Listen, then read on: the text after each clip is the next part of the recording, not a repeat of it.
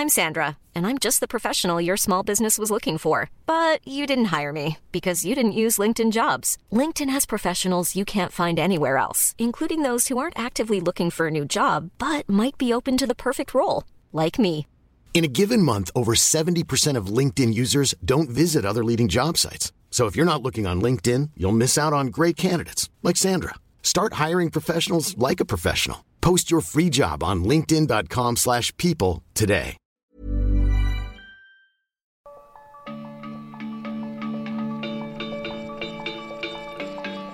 Hello and welcome to Radio Motherboard. This is editor in chief Jason Koebler, and today I've got Emanuel Maiberg.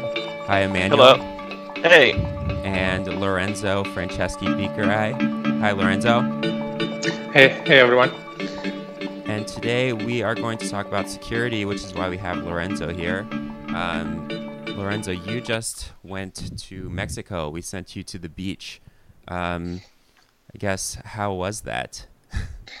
The weather was great. The beach was nice. Uh, yeah, can't complain. No, jokes apart, uh, it was good. Um, I went there because the um, Russian antivirus company Kaspersky Lab was holding their annual conference there. Every year for the last 10 years, Kaspersky has done this um, conference they call Security Analyst Summit, and it's always in a kind of an amazing place. They've done it in Tenerife, Spain, um, uh, San Martin, uh, uh, the Dominican Republic, and this year was in Mexico. Yeah, so you've been obviously our security reporter for years now. Um, you haven't specifically covered Kaspersky like this before, but you've written about a lot of their research. Um, you know, you've interviewed a lot of their uh, researchers. What is the general consensus about Kaspersky, or what, what was your thought about Kaspersky before you started doing this story? Well, so I've been writing about stuff related to Kaspersky, or at least research done by Kaspersky for, at this point, maybe six years. Uh, I remember very well, actually, when I was starting writing about security, Kaspersky was one of the companies that, were, that was more aggressive in pitching the research. I think at some point I have this memory that almost every week they were like putting out uh, some reports on very interesting malware or espionage campaigns and they were all like pretty well done. You know, they've always been very well done. So in the industry, they're the company is very well respected because of the technical quality of their uh, researchers. But at the same time, uh, they've always been a controversial company, especially in the uni- in the United States, because of their well, mostly because of who they are and where they're from. Right? They're from Russia. Uh, their founder Eugene Kaspersky has well established and pretty public um, connections with the intelligence community there. And so there's always been sort of a suspicion that this company is not exactly what it looks like. Yeah, can we just back up for a minute and talk a little bit about what Kaspersky's business is? Because ultimately, Kaspersky sells antivirus software um, like Symantec or Norton. Um, you know, the average consumer might have like a Kaspersky antivirus software, but why, like, just in general, security companies like that who sell antivirus software also do malware research, right? Yeah, basically, Kaspersky was born as any other antivirus company. So they provided a software that protected you from viruses and malware on your computer. And that's relatively straightforward, right? It's a software, you install it, and supposedly it stops um, malware. But in the in more recent years, companies like Kaspersky have evolved to do more than that. Now they, they call this threat intelligence which is kind of a fancy word for essentially like reports about malware. So they don't only like stop it from a with a software, but they also look into it, uh, try to understand who it was behind it, and and give customers who subscribe to their feeds, they call it in threat intelligence feeds, uh, more information than an average consumer. So if you're like a company or in some cases government agencies and you are a subscriber to Kaspersky, you get these like uh, more in-depth reports that supposedly help you, um, you know, change your defenses or you know get basically be ready for who's coming after you. Right, and they are considered to be some of the best in the business in that industry. Yeah, in, in both industries, in both the you know regular antivirus and threat intelligence industry, they're they're very well regarded. I, I think they've won a, a bunch of awards ju- just for their antivirus software it's considered one of their best softwares, and and their research track record is is pretty speaks for itself. I mean, they've done research on you know the NSA, um, Russian intelligence. Like they've they've done a lot of good work, and everyone, no one, you know, no one con- contests that. Right. So, uh, sometime last year, I guess probably early last year, the United States government, or actually, I think I learned about this because Best Buy Geek Squad said that they were no longer going to sell Kaspersky antivirus. Uh, that probably came after the U.S. government said something, but that was sort of like the big flashpoint, at least for uh, I think the average like news consumer. What uh, what happened? Yeah, so this was basic. I think in my as I see it, this was uh, the culmination of years of contra- controversy, as I hinted before. You know, for years, for years we've we've seen stories, you know, talking about how Eugene was close to the intelligence community in Russia, how the Russian intelligence has like a, you know, access to some sort of access to Kaspersky, some special relationship.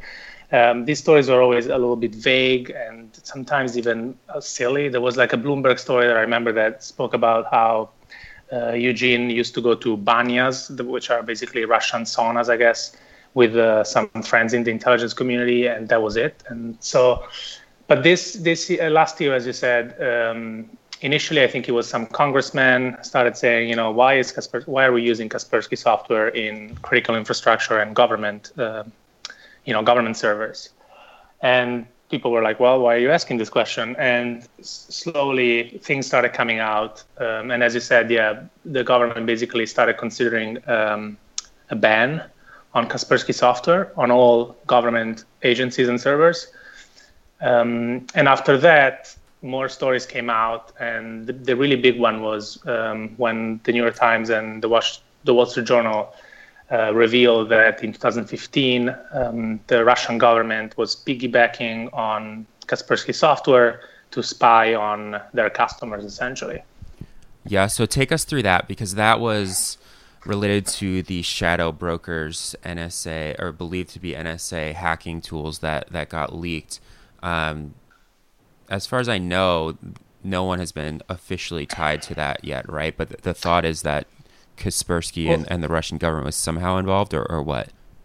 I think actually, I think that was one of the theories when the story came out, but we still don't know yet. It could, it still could be, but we don't know yet. But th- this could be a separate incident. But basically, what happened in this case, according to the reports at the time, was that um, the Russian government was somehow using special access, or they had access to the backend of Kaspersky Labs uh, antivirus and their servers and they were monitoring uh, this one guy in Maryland um, who was essentially an NSA contractor. And this guy had Kaspersky antivirus on his computer. So the Russian intelligence was able to spy on him and steal uh, very hi- highly classified documents from him uh, because he had Kaspersky Lab antivirus. And and let's back up one second because antivirus software, you know, we all used it, I guess, but a lot of people don't realize that essentially if you install antivirus this software has access to your entire you know your entire machine with the, the highest privileges which means that they, it can do anything you know? And that's part of the the good thing about it. It can monitor everything you do. It can delete files that it deems malicious. Um, but at the same time if you're like an intelligence agency or you know a very good hacker and you compromise the antivirus, you have access to the entire computer. So this is what happened in this case. The Russian government somehow had access to the servers of Kaspersky Lab and was able to do whatever they wanted on this guy's computer. Right. Okay. Um, so let's let's get started on this story. Um, that I think I that's have, good. Yeah, scene setting. Go, go, Emanuel. yeah. Um, so uh, yeah, so it's with this background that we send you to this uh, to Kaspersky Labs annual conference, which is called SAS, and I have uh, over the couple of years that I've been working with you, Lorenzo, I've seen you go to many conferences. Um, part of what makes you a good reporter is you go out, you meet people, uh, you make contacts and I've seen you go to DEF CON a couple of times. I've seen you go to other conferences, hacker meetups, um, uh, conferences where law enforcement has a presence. And you know you're a security conscious person. Uh, you have good security hygiene, and I've never seen you prepare um, from a security perspective for a conference like you prepared for this, um, including DEF CON, where people go knowing that people are, are going to try and hack them, right? So I guess my question to you is why were you so vigilant uh, about your security when you went to SAS? And if you could also walk us through how you prepared. Yeah, so I was a little paranoid, uh, for lack of a better word, about this conference because of what I heard from some sources that I, who I spoke to before going, and and you know maybe a lot of people also take precautions like this for every conference because they just take the you know the sort of neutral view that you know it can happen anywhere, better to be prepared. But in this case, I was worried because um, the conference is very small. Uh, it's only like a few hundred people it's always in a very um, lim- like a limited small venue, so everyone is always in the same place at the same time, and also because of the allegations against the company and its connections with Russian intelligence. So, so for, for all these reasons, I was worried about you know my security in terms of my device's security mostly.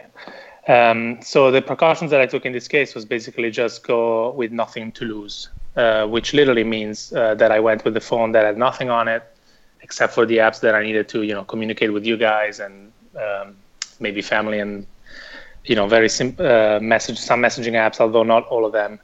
Um, and then, yeah, a, a, clean computer, which again means just a computer with nothing on it. There was no data to steal. You know, if I lost it or someone stole it or someone hacked it, they wouldn't have had they wouldn't have found anything. I didn't have my password manager on it. I didn't have you know stuff like that. A throwaway email account. You also for the time that you were there, we could not contact you via your normal email. Yeah. Yeah, yeah Lorenzo exactly. Travel, I believe it was Vacation Lorenzo. Um, yeah. I remember that this was a, a big inconvenience for me. Let's let's bring this back to me um, because there was a question about some of your previous reporting that you did like two or three years ago while you were gone, and it was just a, a question that came up, you know, in the course of things come up all the time. And someone asked oh like what happened with this story two years ago? And i said oh i'm sure lorenzo has notes on that. Um, you know let me just ask him to pull up his emails and, and he'll be able to send them over send over his notes or whatever. And i was able to contact lorenzo because we had you know methods of communicating with him. But he, you then said uh, yeah, I don't have those. Those are uh, on my computer at home. I can't get them for you know four or five days, and I think the thing was like somewhat pressing. So I was like, oh, so because Lorenzo is a good reporter and because he's taking like the necessary precautions, we can't uh, we can't confirm any of this stuff until like four or five days from now. Yeah, yeah, yeah. This is a good example of how security can be very inconvenient in unexpected ways. Yeah. So um, I, I think this sounds generally good, but uh, there may be some motherboard pets in the background, dear listener. I think maybe that was Gordo. Was that Gordo, Emanuel? No, he's sleeping. I don't know who that was. That uh, was those those are my neighbors, I think. Oh wow! There's four yeah. kittens outside of my uh, my window right now. Very small kittens. Any case, uh, this animal interlude was brought to you by the noisy animals of New York City. Um, Lorenzo, so you went to SAS. Um, you wanted to go to SAS to, to do this story about Kaspersky and about sort of their. Uh, I would say that the story that we're publishing today is about Kaspersky's role in both uh, geopolitics as well as its role in the larger infosec world. Is that what you set out to do when you when you went? Yeah, I think that's correct. I essentially, when I thought about going to this conference and when I pitched it to you, guys, I thought I basically thought this is the year to go because you know the company has been in the news. Uh, very you know respected people think that it's just a, an arm of the Russian intelligence apparatus. So let's go to this conference and see how the company just talks about itself. You know, are they gonna pretend that nothing happened? Are they gonna allude to it? Are they gonna I don't know. What are they gonna do? You know, like I, I basically I wanted to see how the company was going to react in, a, in, in public because they had addressed the controversies. You know, they published like a, a, a, lengthy statement and stuff like that. But this was basically their this is their one, you know, annual opportunity to do something very big, and I wanted to see what, what it was. Right. So, um, so you went to Mexico, and what did you find there? So what I found was that in many ways the company did do did try to pretend that this was just business as usual. You know, they in the materials of the conference they didn't like talk about this at all. Um, and even when you were there, like uh, you know, the, most the, the, talks were just about other stuff. And but the this controversy did uh, seep seep through and like sort of uh, creeped out of uh, of like unexpected places sometimes, even during the conference. Tell me like, a little bit this... about um. Tell me a little bit about the intro because I think that that's how you start the article, and that's uh sounds like a good framing device for the conference and for Kaspersky's uh sort of larger role. Yeah, I was I was kind of surprised by the, the intro because so uh, every, every I haven't been, this was my first um, Kaspersky conference uh, but I heard that they they do like uh, spend a lot of money on marketing and sort of like special effects and videos and and stuff like that. So I, I was expecting something that could be bombastic and a little weird. But this this year they sort of uh, the theme of the conference was kind of Westworld, the the TV show. So the intro video was just uh, this woman talking to the audience, saying, um, almost like treating them as basically telling them, "Are you a robot? Are you not? Like, who are you really? You know, like what's reality?" And it seemed like you know they were. It seemed like the they were talking about themselves. You know, it was like, "Who are we really? Like, are we the good guys? Are are we the bad guys? The choice is yours." And so, like, I don't know if like they did it on purpose. I don't know. It. I don't know if it was like supposed to be a joke, but it seemed like a very appropriate and apt way to start this conference. You know, just a few months after the big revelation that you know by the way this like this story these stories that have come out may end up you know maybe sinking the company you know like this this was this is a really big deal they're losing customers in the us uh, you know this is like this is not just a random controversy this could be like the beginning of the end for kaspersky so I have a clip of Kaspersky's introduction video at this year's SAS. So here's a little bit uh, of what Lorenzo saw. Good morning, ladies and gentlemen. Welcome to Security Analyst Summit 2018. It is a great pleasure to see you all here today. For the past 10 years, we've been creating scenarios for the world of SAS.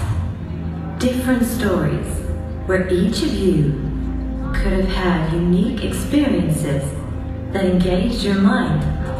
You've been rock stars You've challenged yourself in the boxing ring. You've examined. So it goes on and on like that for three more minutes. Uh, a lot of Matrix style uh, visualizations and flashing lights and uh, like CG and stuff like that. So it's it's super high production quality. Um, it's a little ridiculous, and some of the videos that they uploaded on YouTube are just like I would call them over the top. I don't know if you've seen these videos yet or not, Lorenzo, but uh, you know, lots of like EDM music and then uh, people dancing and stuff like that. So, so to me, it seems like SAS is in some ways a, a social event as well. I, you know, all conferences are to some extent, but it seems like they want to make sure that people have fun there.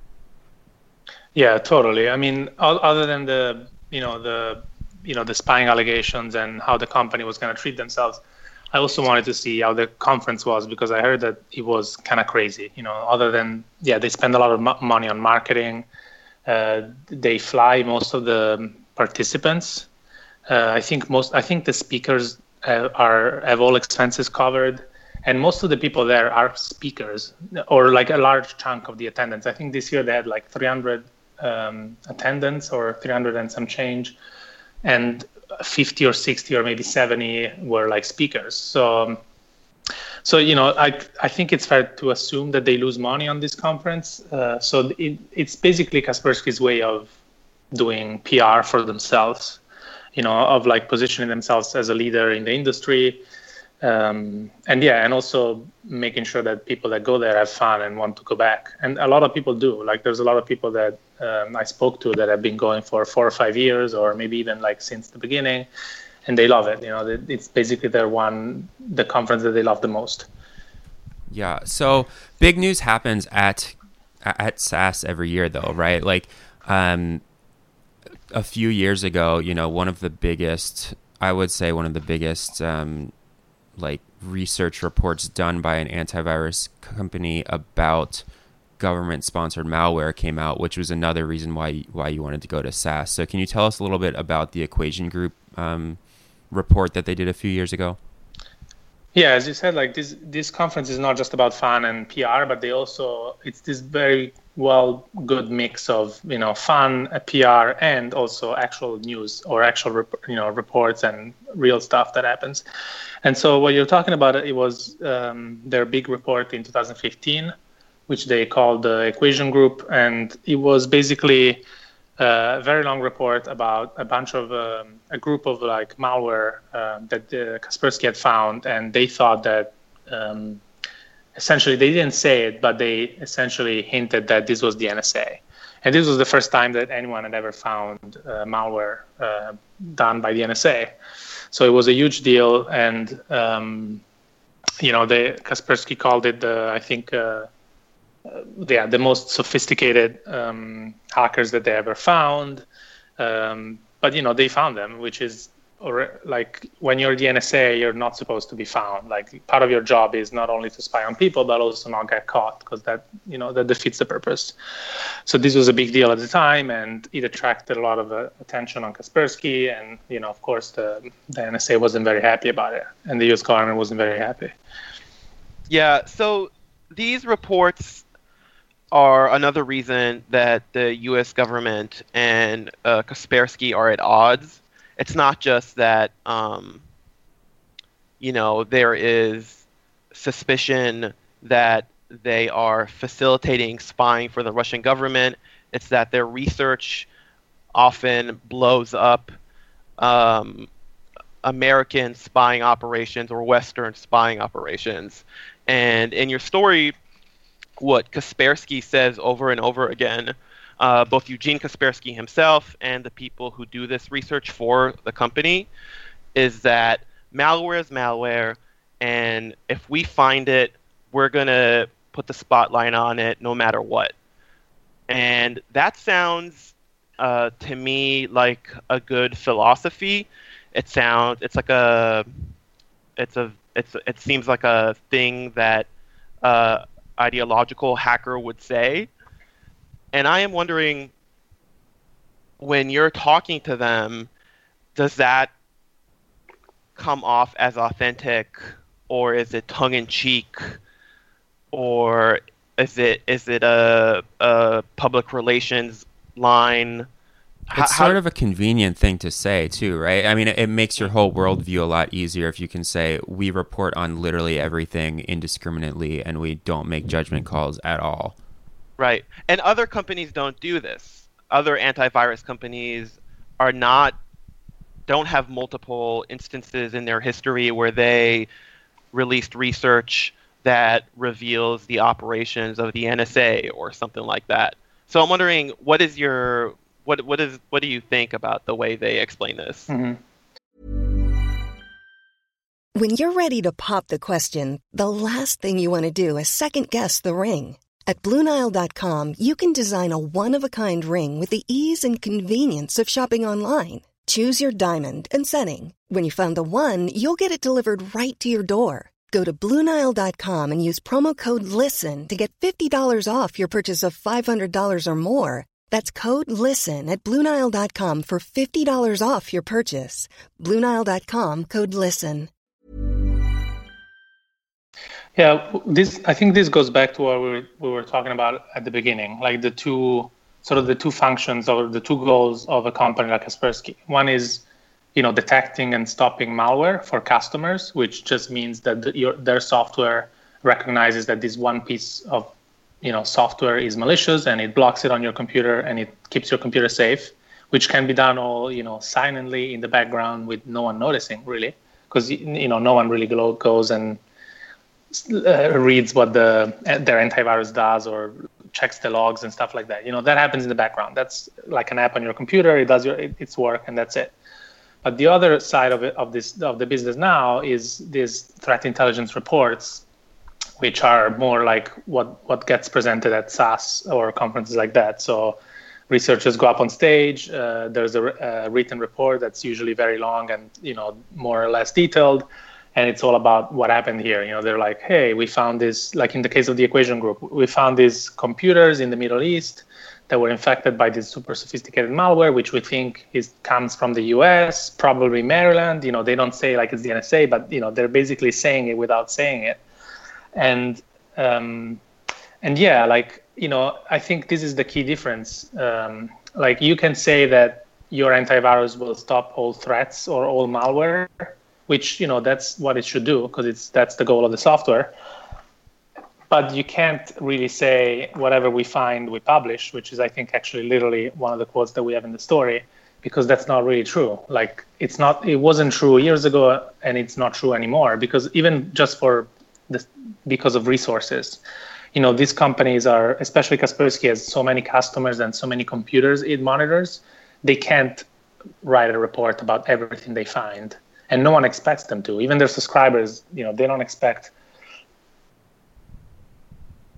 even their subscribers they don't expect to see a report about everything. So there's always a choice. There's always a, a choice um, that goes into what do we talk about and what we, we put out public publicly and especially at a conference which you know is a pr um, a pr opportunity. There's press releases going out. There's embargoes with reporters. You know th- th- there is a choice and in this case they made a very interesting one. Yeah i would i would say that to release a report that shows that your antivirus company was able to detect uh, malware created by one of the most advanced, uh, you know, groups in the world, the NSA, would be good marketing, right? It shows that you're a very sophisticated company with very talented people on board working for you, detecting malware. But they have done this, I think, enough times now to realize that. I mean, it, it has backfired in a way, right? Like, as you said, they've been banned from government agencies. That is a real loss of business, a tangible loss of business. And with Best Buy as well, like they lost a lot of customers. So, what is the motivation for them? Because they, cause they discussed another operation. They released more research that made people mad at SAS, correct? This year, yeah and you didn't even yeah. realize it like no one seemed to realize it at the time unless uh, you know you were paying very very close attention but um, this became a huge deal a couple weeks after the conference right yeah yeah so so in this year's conference uh, they talked about this malware called uh, they called it slingshot and uh, briefly it was basically uh, malware that they found on um, some computers in the middle east uh, more specifically routers at internet cafes in the Middle East. And, and they talked about it because it, it used some very um, advanced techniques and it was like uh, very novel. And, and they also said that it, it, appeared that it came from a very sophisticated group that may have been linked, uh, as they said it, um, to um, a, a, a, hacking group that is widely believed to be the CIA. Uh, but you know they didn't say it. Obviously, they didn't say CIA, but they said it, it could be someone connected to this one group that uh, experts believe is the CIA. And at the time, you know, it got coverage. Uh, Wired magazine, I remember, covered it. A few other outlets covered it. But you know, it seemed just any other, I don't know, another malware. You know, at this point, we've seen a lot of these reports. But then it turns out two weeks later or three weeks later, um, government sources tell Cyberscoop that uh, this was an active operation until the time that Kaspersky talked about it. And it was an active operation done by uh, JSOC, which is a military unit, um, to spy on um, ISIS and Al Qaeda um, militants in the Middle East. Right. And so, sorry, go yeah. ahead. Yeah, and so this was a big deal because uh, you know even in the case of the equation group, that was relatively old malware. Like even in the even Kaspersky itself, when when the report came out, said this is like at least from a year ago and backwards. It's like you know it wasn't like an active operation. In this case, even Kaspersky, I remember at the conference said, yeah, this was active until two weeks ago at least. So they they knew that this was like very recent and very fresh. Yeah. So what makes me wonder about that is, you know, we all cover these big tech companies, and a good role, a good a good rule when reporting on them is if you're trying to understand their decision making, usually you can just think about, you know, these are private companies, they're trying to make money, everything they do is about the bottom line, right? And, you know, often that means they're making decisions that are not in the best interest of customers, but are in the best interest of their of the bottom line. Releasing this research does not seem like great business to me so, th- that kind of does support the the the Kaspersky Labs ideology of reporting on malware at any cost. Or someone else is pulling the strings. I mean, you, you can read all this stuff two different ways, right? Like you can read it, hey, uh, you know, this is Kaspersky publishing everything. And, and to be fair, and we haven't talked that much about it, and I don't think we need to talk that much about it, but uh, Kaspersky has done a lot of reports on Fancy Bear and Cozy Bear and all these other suspect, suspected uh, Russian spying operations. So, you know, they do sort of put their money where their mouth is when you start talking about them reporting on, uh, you know, governments around the world. And just earlier this month, uh, you know, they released a uh, report about government malware suspected to come from Iran called Zoopark, which has not been confirmed to be from Iran, but a lot of people think that it might be. Um, that said, I mean, you can read this as the company living by its ideology, or you can read it as, you know, someone else is pulling the strings, or, or you know, like they're working in the best interest of the Russian government, even if it comes at a cost to their bottom line or something like that. And I would also just say, and I'd be curious to think what, uh, hear what you guys think about it. Is uh, we are not talking about Norton or Symantec right now because by publishing this, they're getting a ton of PR. Um, you know, they say there's no no such thing as bad publicity. I don't think uh, being accused of being upfront for the Russian government is likely to get you a lot of customers in the United States. But uh, you know, they are very well respected within the security community. And if you don't work for the US government but work for like you know an independent security firm somewhere you might buy you know their threat intelligence or something like that. Yeah and also like there's another way to look at this. You know if you let you know given the controversy last year with the US government and and we didn't say it, but basically after proposing the ban in the government, the U.S. government, the ban was passed, so it's effective now. So effectively, the, the U.S. market is is dying, right? Like the government market is is is done. Like that's you know it's, it's not coming back at least anytime soon because of the ban. The private market in the U.S. is probably also dwindling because people are suspicious. Even though you know, like maybe you're you're a normal person, like an average person, is not going to be a target of Russian intelligence. But anyway, let's assume you know their market is is dwindling in the U.S. So talking about the fact that you can detect, uh, you know, CIA or NSA malware uh, can be good PR in other markets. You know, imagine Latin America or Africa or other areas in the of the world where they see the NSA as, you know, the enemy because, or they're worried about them or they're worried about American espionage. Then something like this is good PR because you want to, you know, you want to think that your antivirus will protect you from the NSA. Yeah, but, but there have been moves in the last couple weeks that show that Kaspersky is at least trying to distance itself from the Russian government, at least publicly. Um, you know, they announced earlier this month that it's moving uh, some of its data centers from Russia to Switzerland.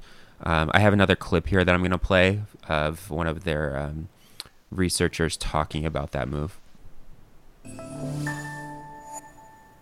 The world is changing fast and we all know that we have to change together with it. Maintaining the full trust of our customers, including by being transparent, has always been our top priority. Of course, together with providing the protection against stubborn threats there is. But we are going one further.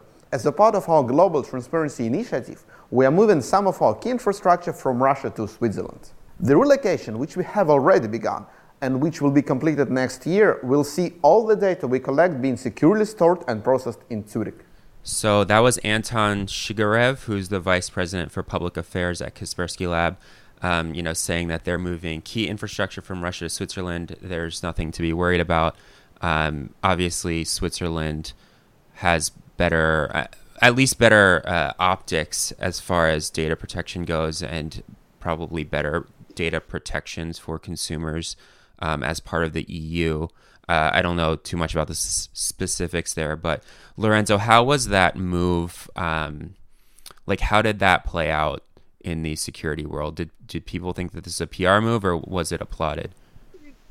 I think a lot of people agree that it's a PR move because, I mean, it's you know, I think you know Kaspersky of, of all companies. Uh, I mean, all internet companies know this. Like, the internet doesn't really have boundaries. You know, you know what I mean? Like, it doesn't really matter if customer data is in Switzerland or in Moscow because at some point some data ends up in Moscow anyway because they're their researchers and their the core of their team is there. So it's not like you know I don't think they're gonna move them all to Switzerland. I don't think they're you know it's I mean in, in some ways it is like I guess could be effective if you're thinking that well you know the um, the FSB or Russian police will not be able to just storm through the office and and access the data if they want because it's in Switzerland. Okay, that's fine. But again, like some of that data will be transferred over somehow to Russia as well. You know, it's not like they're shutting down their, all the Russian operation.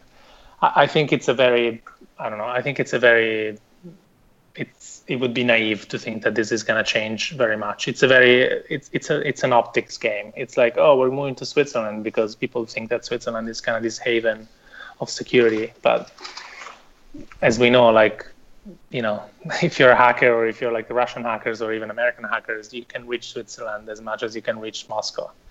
It doesn't really ma- make a difference. Right, right, right. So you spent a few days in Mexico at SAS. I think we haven't really talked about what your like final takeaway from the article is and and to be clear there's no like smoking gun here there's no we don't know either way um, you know this is the question that governments are trying to figure out. It's a question that the security world is trying to figure out. Like, what is Kaspersky good or bad, um, or somewhere in between? Obviously, um, is it a front for the the Russian government, or is it uh, just you know a Russian antivirus and security research company that has gotten a bad rap because uh, you know tensions are so heightened right now? So. Um, what was sort of your final takeaway from doing all this reporting, talking to people, being at the conference, and and just studying this so closely? Yeah, I was really hoping for a smoking gun. You know, I was kind of thinking, well, you know, maybe I will find something that solves this mystery. But as you said, we didn't really find it, and and and I think part of the reason why we didn't find it is because it's a complex issue, right? Like it, we we live in in a world where it's possible that parts of Kaspersky Lab are bad, quote unquote, and parts of it are good. You know, it's it's a huge company. It has connections to the Russian government. I think that's undeniable at this point. Just because they're they're based in Russia, and just and you know, to be fair, American companies also have connections to the American government. So it's possible that you know there is some sort of collusion, uh, for lack of a better word, uh, maybe at high levels and stuff like that. Um, and at the same time, it's also possible and real that their research team does good work and their antivirus is good. Um, so you know, I wish we had a, an easier answer, but I think that's kind of like what what I found after you know being at the conference and and also speaking with people that are competitors or people that work for governments around the world uh, they still think that Kaspersky is at least a, a, player that needs to be reckoned with. Right. Um, Emanuel, do you have any final thoughts here or questions? Uh, I think uh, what Lorenzo said about Kaspersky defying the American government and defying the NSA being potentially a good business move is a really interesting way to think about it. I think we assume, given the history, that the internet and and technology is like an American-led business and a Western-led business, but if you think about it, as more of the world uh, comes online, like Lorenzo said, Latin America, the Middle East, Africa, I mean, maybe the smartest thing to do is to show that historically uh, the the most sophisticated spying group in the world, the NSA. You have this company Kaspersky who is able to protect you from it, and then maybe that, that maybe it's just maybe it is good business. Maybe it is good business right now to openly beef with the U.S. government. You might lose um, what I'm sure is huge business in government contracts and Best Buy and stuff like that. But if you look 10 years down the line, uh, like what is your business in India given this move? What is your business in China given this move? What is your business in Africa given this move? So I think that is a really interesting way to think about it and kind of scary, not because the NSA and the American government hasn't done horrible things uh, in cybersecurity. They obviously have. It's just like it's a new paradigm, and that's kind of and and it, it's a it's a big change. So that's that's unknown and and and yeah, I mean, I, I, think I think it speaks a little bit to sort of the broader uh, geopolitical situation right now, which uh, we don't need to get too deep into. But you know, the rest of the world is going on without the the U.S. government and without the United States, as the United States pulls further and further into itself. Like you know, the United States left the Paris Agreement, but the rest of the world is is going on with it. The rest of the world left the or the U.S. left the the Iran deal, but the rest of the world is going on with it. And we've seen tech companies uh, be successful without the United States market. Um, if you look at a company like Huawei, the Chinese uh, smartphone slash like uh, hardware manufacturer, they make like routers and all sorts of things. Uh, they have a very successful business in China, but they also have you know, they're some of the most popular phones in Latin America and uh, a lot of other developing countries. So um, I think that it, maybe Kaspersky can get away with without needing the United States. Um, you know, we'll sort of see see what happens, and and this is an ongoing and, and constantly changing type of situation. I mean, uh, you have like major changes just in the last two weeks where they announced that they're they're moving their data centers to Switzerland and there's ongoing discussions about whether there are going to be more sanctions against Kaspersky. Um, but I think that either way, this company is not going away anytime soon and, and has played a very important and complex role in the larger InfoSec conversation that everyone's been having these last few years. Yeah, I guess one last question for Lorenzo is: You're uh, a reporter on this beat. You have sensitive conversations all the time. There is sensitive stuff on your computer. Are, are you okay with using Kaspersky software? Uh, I, I, don't think you do, but uh, theoretically, or is that is that fine? I mean, I think it depends who you are. Like, you know, I think my parents actually use Kaspersky software. Um, you know, it's like if you're not worried about the Russian government spying on you, then Kaspersky is probably fine. You know, like it's actually it's good. Like it, you know, it's people that have actually read the code and looked at the code. You know, I can't say I have. I, I can't you know judge a software, mm-hmm. but they they they do think that Kaspersky is one of the best antivirus. And and you know, and that's also like let's also say that these these days most antivirus solutions are equivalent to a certain extent. Like they use a lot of the same technology. Um, they block most of the same threats and malware.